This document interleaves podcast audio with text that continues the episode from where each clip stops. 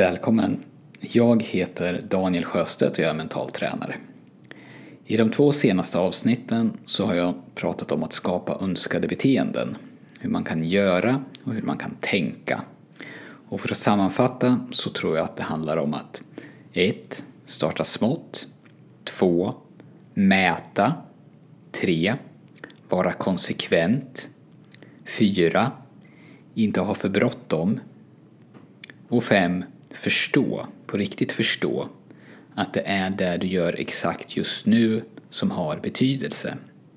Det som redan har hänt är svårt att påverka och framtiden är bara en gissning. Här och nu har du kontroll. Ta den kontrollen och använd den här stunden till det du har bestämt. I det här avsnittet så ska vi prata lite om vad som krävs. För trots att de här stegen i teorin verkar ganska enkla så är de ju inte det i praktiken. Det finns ett talesätt som går ungefär så här. Skillnaden mellan teori och praktik, det är att i teorin så är teori och praktik samma sak. Men i praktiken så är de det inte. Alltså i teorin så är teori och praktik samma sak. Men i praktiken så är de det inte. Så att veta någonting, att ha järnkoll på teorin, behöver inte betyda någonting när det kommer till faktiska resultat. Teoretisk kunskap, det är en egenskap som i många fall är övervärderad.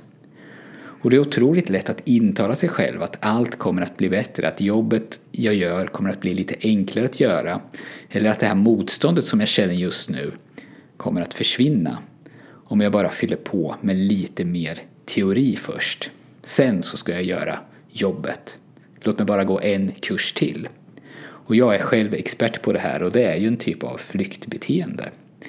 Praktik å andra sidan, det är enklare i tanken men svårare i verkligheten att få jobbet gjort. Att skriva ord efter ord på ett papper och inte resa sig förrän rätt ord är skrivna i rätt ordning. Eller att ringa samtal efter samtal till potentiella kunder. Eller att nöta dribbling efter dribbling på basketplanen. Trots att du tycker att du redan kan det här och har gjort det så många gånger förut. Det är ofta någonting som inte är så glamoröst. Det kräver ofta en annan typ av skicklighet. Men det är ju det, själva görandet, det kontinuerliga görandet, som ger resultat. Och det är också svårt att göra, men det är svårt på ett helt annat sätt. Och eftersom jag själv då kämpar med det här och har gjort det hela mitt liv, alltså jag vill bli mer verksa och mindre snack, så har jag förstått, funderat på vad det kan beror på, beror på. Och min bästa gissning just nu det här, det är att det här är en form av någonting som, som kallas för sundoku. Sundoku, inte sudoku utan sundoku med ett n där i mitten. Det är ett japanskt ord som betyder ungefär att man köper på sig en massa böcker utan att läsa dem. Och man gör det här då för att, och det här känner jag också igen, för att bara genom att köpa en bok så känner man sig lite duktig. Att läsa den är ju förstås bättre, men att bara köpa den ger en dopaminkick. Om man då, låt säga att man vill vara en intellektuell person, så kanske man tänker så att en intellektuell person läser sannolikt mycket böcker, och för att läsa mycket böcker så behöver man då köpa mycket böcker. Och om jag köper mycket böcker så tar jag det första steget mot att vara intellektuell. Jag kan på sätt och vis spela rollen av en intellektuell när jag betalar för mina böcker på bokhandeln. Att sen läsa, det är ju ganska svårt och krävande. Man behöver lägga tiden, fokusera. Då är det lättare att köpa en bok till. Så jag poserar. Inte bara för bokhandel, bokhandeln eller för mina vänner. Utan i någon mån också för mig själv.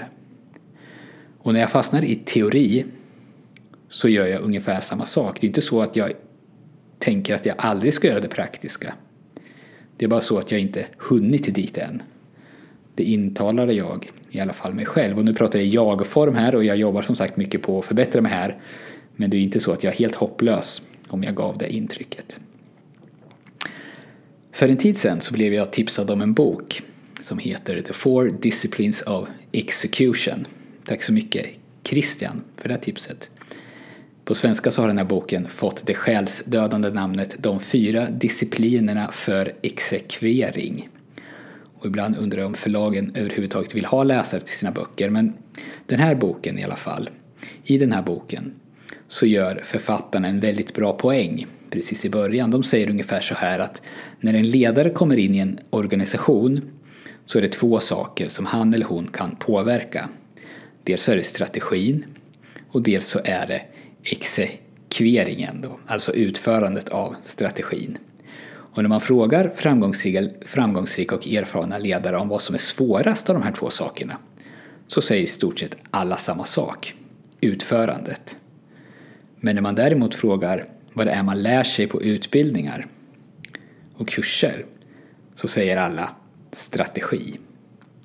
Så eftersom det är strategi och teori som lärs ut så är det inte så underligt att tro att det är det som är viktigast. Och eftersom konsten att göra inte lärs ut i lika stor utsträckning så är det inte heller underligt att den delen är svår för så många av oss. Så om teoretisk kunskap är en överskattad kompetens när det gäller att skapa resultat så är förmågan att utföra, alltså personlighetsdraget av att vara en doer, det är en otroligt underskattad kompetens.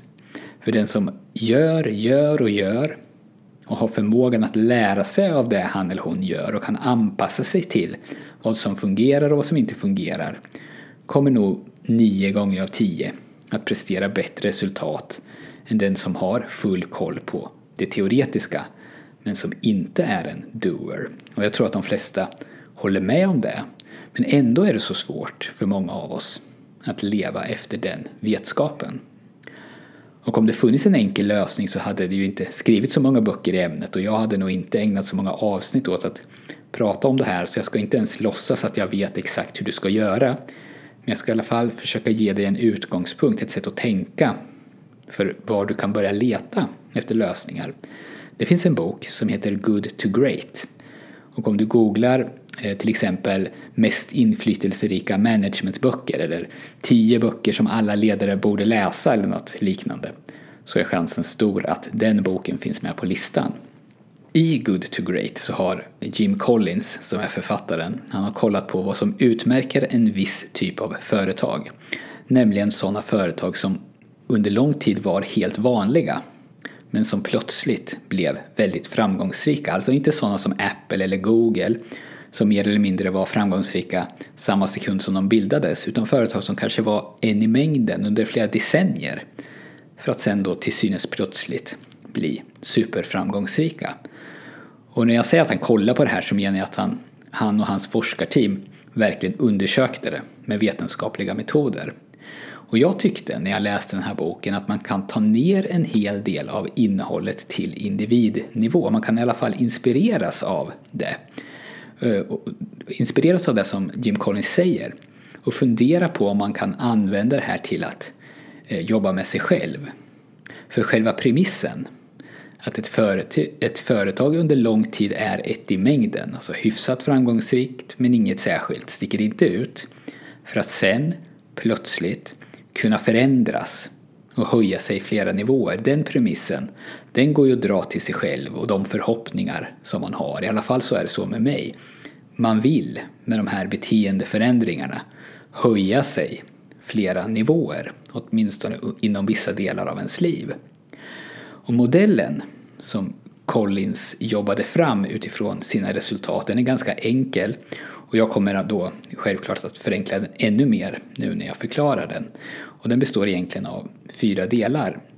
De tre första delarna är disciplinerade, disciplinerade människor, disciplinerade tankar och disciplinerade handlingar. Och du kan se de här som en rak linje där disciplinerade människor kommer först och sen följs av disciplinerade tankar som följs av disciplinerade handlingar.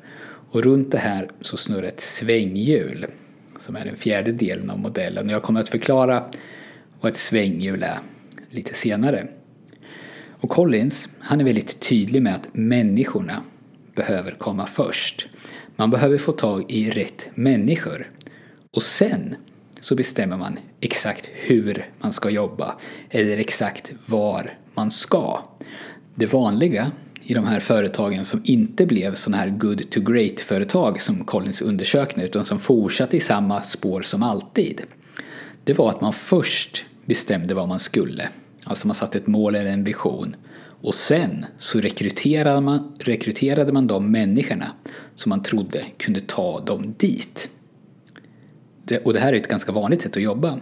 Men i de här good to great-företagen så fokuserade man i större utsträckning på att hitta, hitta bra människor först. Det behövde inte ens alltid finnas en position klara för de här människorna när de rekryterades. Kunde man hitta en vass person så tog man den. Sen litar man på att de här kompetenta människorna skulle kunna bestämma en attraktiv framtid och hitta sätten att på bästa sätt ta sig dit. Och om de inte då var bundna av redan satta planer så kunde de tänka utanför boxen och kunde se vad som behövde göras och fatta beslut som annars inte skulle kunna fattas. Och på ett individuellt plan så skulle man kunna översätta det här till ungefär identitet alltså. Jag kan ju förstås inte rekrytera någon annan till att leva mitt liv. Men jag kan ju fråga mig själv, vem behöver jag bli? Alltså hur ska jag se på mig själv? Vad ska min sanning vara? Om din självbild inte synkar någorlunda med det du vill uppnå så kommer det vara svårt att ta dig dit. Så innan du sätter konkreta mål så kan det vara bra att undersöka vilken självbild du har och om det behövs fundera på hur du kan förändra den så att den blir mer konstruktiv med tanke på vad du vill. Och ett superenkelt sätt att tänka så när det gäller självbild, det är det här att allting du gör, allting du säger och allt du tänker, det är en röst på en självbild. Eller så kan du tänka dig att en sån här gammaldags våg med två vågskålar. När Ica lockar med tre chokladbitar för femton kronor och du äter upp dem i bilen på väg hem från jobbet, då är det en röst på en viss självbild. Eller du lägger en liten tyngd i en av de här vågskålarna. När du tar ut din stress på någon som inte förtjänar det genom att kanske vara onödigt brysk, då är det också en röst på en självbild. Och när du, eller när du tar en promenad på lunchen, då är det en röst. Du lägger då en tyngd i den andra vågskålen. Eller när du följer upp det som du har sagt att du ska följa upp. Samma sak. Ju fler röster en självbild får, desto starkare blir den. Eller ju fler tyngder som läggs i en vågskål, desto mer tippar den vågskålen över åt ett visst håll. Och du har ju då i varje enskilt tillfälle, precis som jag pratade om i förra avsnittet, möjligheten att rösta på den självbilden som du vill ha. Så disciplin i det här sammanhanget kan, det bety- kan betyda att du lägger energi på att bli rätt person för uppgiften. Om du till exempel vill bli mer framgångsrik på jobbet så kanske du inte kan identifiera exakt hur det ska gå till just nu. Du har ingen plan för vad du behöver göra för att få det så. Men om du tänker efter så skulle du antagligen kunna föreställa dig hur en sån person, alltså en sån som du vill bli, hur en sån person ser ut och beter sig. Om det är en han, när kommer han till jobbet? Är han alltid i tid till möten? Eller är han sen lite då och då? Hur ser hans skrivbord eller arbetsplats ut? Hur behandlar han andra? Hur klär han sig? Hur mycket sover han? Hur tar han hand om sitt utseende? Vad har han givit upp i livet för att bli så framgångsrik? Det finns tusen sådana här frågor som du nog i alla fall kan gissa svaret på. Så du behöver inte ha ett supertydligt mål eller en konkret vision eller handlingsplan för att börja förändras i en viss riktning. Nästa del i Collins modell heter disciplinerade tankar. I förra avsnittet så pratade jag om oändligheten, att början och slut i mångt och mycket är en konstruktion för att vi ska kunna sätta in saker och ting i ett sammanhang. Och när man hör ibland, man hör någon som har gjort någonting väldigt bra, det kan handla om en isolerad prestation av något slag, idrottsprestation, eller någon som har kanske byggt upp ett företag eller byggt sitt drömhus eller, eller renoverat en veteranbil. och tagit den från en rostig skrothög till att bli nästan som ett konstverk, helt i nyskick. Ofta så säger de här personerna någonting i stil med att det har varit en fantastisk resa, men om jag hade vetat från början hur mycket jobb som skulle krävas och hur många problem jag skulle behöva lösa, så hade jag nog aldrig börjat. Många av oss, vi ser alla de här svårigheterna innan vi börjar göra jobbet. Vi ser det här som en stor koloss som måste besegras, och vi vet inte om vi klarar av det. Så då kanske vi väljer att inte ens försöka. Den som är disciplinerad i tanken, han eller hon kan fokusera på det som behöver göras här och nu.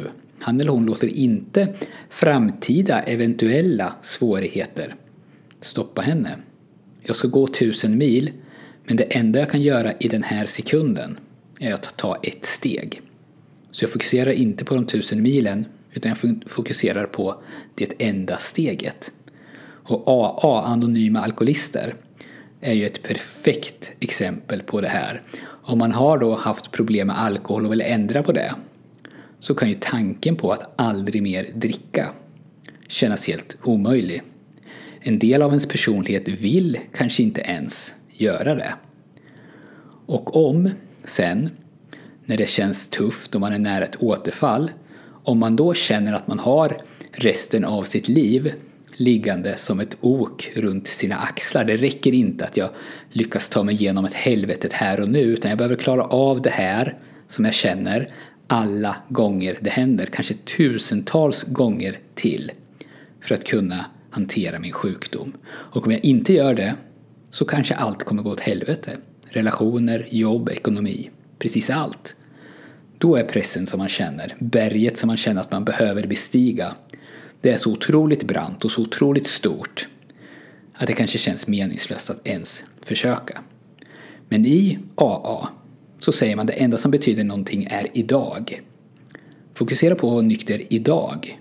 Och man upprepar det gång på gång, idag. Fokusera på idag. Gör allt du kan för att klara idag. Och idag är ju plötsligt inte lika stort. För hur jobbigt det än känns och hur ont det än gör i själen just nu, så känner jag kanske att chansen finns att jag ska kunna hålla ut och genomlida det här, om det bara handlar om idag. Och det här är min tolkning av eh, anonyma alkoholisters filosofi, och jag har ingen närmare kunskap om den, det är bäst att tillägga. I förra avsnittet, The Game of Life, så pratade vi om att varje, i varje enskilt ögonblick kan jag välja att vinna. Och jag vinner när jag spelar spelet, alltså när jag inte ger upp. Och det är mycket lättare att inte ge upp om du har förmågan att hitta sådana här strategier. Till exempel att se idag och fokusera på den här kullen som du behöver komma över idag, istället för att se alla branta berg som eventuellt väntar. Och i tidigare avsnitt, avsnitt etthundratrettiosju, som heter tre mindset-knep för mer kontroll, så pratar jag om Viktor Frankl, en psykolog. Och han har ju sagt att det finns ett glapp mellan stimuli och respons. Det finns ett utrymme mellan till exempel en tanke och din reaktion på den tanken. Och i det utrymmet, i det glappet, om du klarar av att kliva in där och välja respons, så har du där, i det glappet, hela din frihet och hela din utveckling. Det gäller ju också förstås att bestämma sig. Vad är det egentligen som jag vill? Eller vad är det jag ska stå för? Vem är det jag ska vara? Är det ett dussintal olika saker? Eller ett fåtal saker? Kanske en enda sak? Och i en perfekt värld så är det ju någonting som du har möjlighet att bli bra på, och samtidigt någonting som du verkligen tycker om och känner att du kan ägna en stor del av din tid och energi på. Och vad jag pratar om här, det är ju uppoffringar. Om du inte är beredd att offra en massa saker för att få det som du vill, så kommer det du vill bli det som du offrar.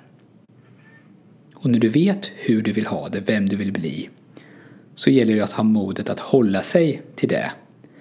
Att förenkla så mycket som möjligt så att det blir så tydligt som möjligt. Att behärska grunderna och inte lämna grunderna bara för att du tycker att du kan dem efter en månad eller för att du känner att du blir uttråkad. Det finns en historia i en bok som heter Race Your Game av Alan Stein, och jag hörde den här historien från Brian Johnson som jag har pratat om i en del tidigare poddar. I Race Your Game så berättar Alan Stein, och han är en peak performance coach, och jag antar att det betyder att han arbetar med idrottare och andra som vill fokusera på prestation. Han berättar i alla fall att han en gång befann sig på ett basketläger för lovande basketspelare där basketlegendaren Kobe Bryant var en av dem som tränade de här ungdomarna som var med på lägret. Och Kobe Bryant, han var vid den här tidpunkten världens bästa basketspelare, och Alan Stein frågade om man inte kunde få vara med och se när Kobe tränade. Och Kobe svarade att absolut, det kan du göra. Jag tänker köra ett eget pass och du får gärna komma förbi och kolla. Vi träffas imorgon klockan fyra i baskethallen. Klockan fyra, sa Stein. Det går ju inte, du ska ju träna de här ungdomarna och det passet börjar ju halv fyra. Nej, nej, så, sa Kobe Bryant då. Inte fyra på eftermiddagen utan fyra på morgonen. Så Stein, han tog sig dit klockan fyra nästa morgon. Och vad han fick se då gjorde honom väldigt, väldigt förvånad. Han fick se Kobe Bryant nöta de mest basala övningar han kunde tänka sig. Sådana övningar som alla kände till. Övningar som man lärde ut till nybörjare när de skulle lära sig grunderna. Så lite senare på dagen kände sig Stein tvungen att fråga. Kobe, du är ju världens bästa basketspelare. Varför håller du fortfarande på och kör de här grundövningarna? Och Kobe, han svarar då. Varför tror du att jag är bäst i världen? Jo, för att jag aldrig tröttnar på att nöta grunderna. De här poddarna blir längre och längre, märker jag. Så jag stannar där och så fortsätter jag i nästa avsnitt. Då ska jag prata om tredje och fjärde faktorn som Jim Collins tar upp i den här boken Good to Great. Fram till dess så kan du, om du vill, anmäla dig till mitt nyhetsbrev. Då får du, förutom sporadiska mejl, tillgång till det som du behöver för att kunna komma igång med mental träning. Du får ljudfiler, instruktioner och ett program att träna efter. Och ingenting av det här kostar någonting. Du kan signa upp dig på monkey mindset punkt se. Tack så mycket för att du har lyssnat. Ta hand om dig, så hörs vi igen nästa vecka.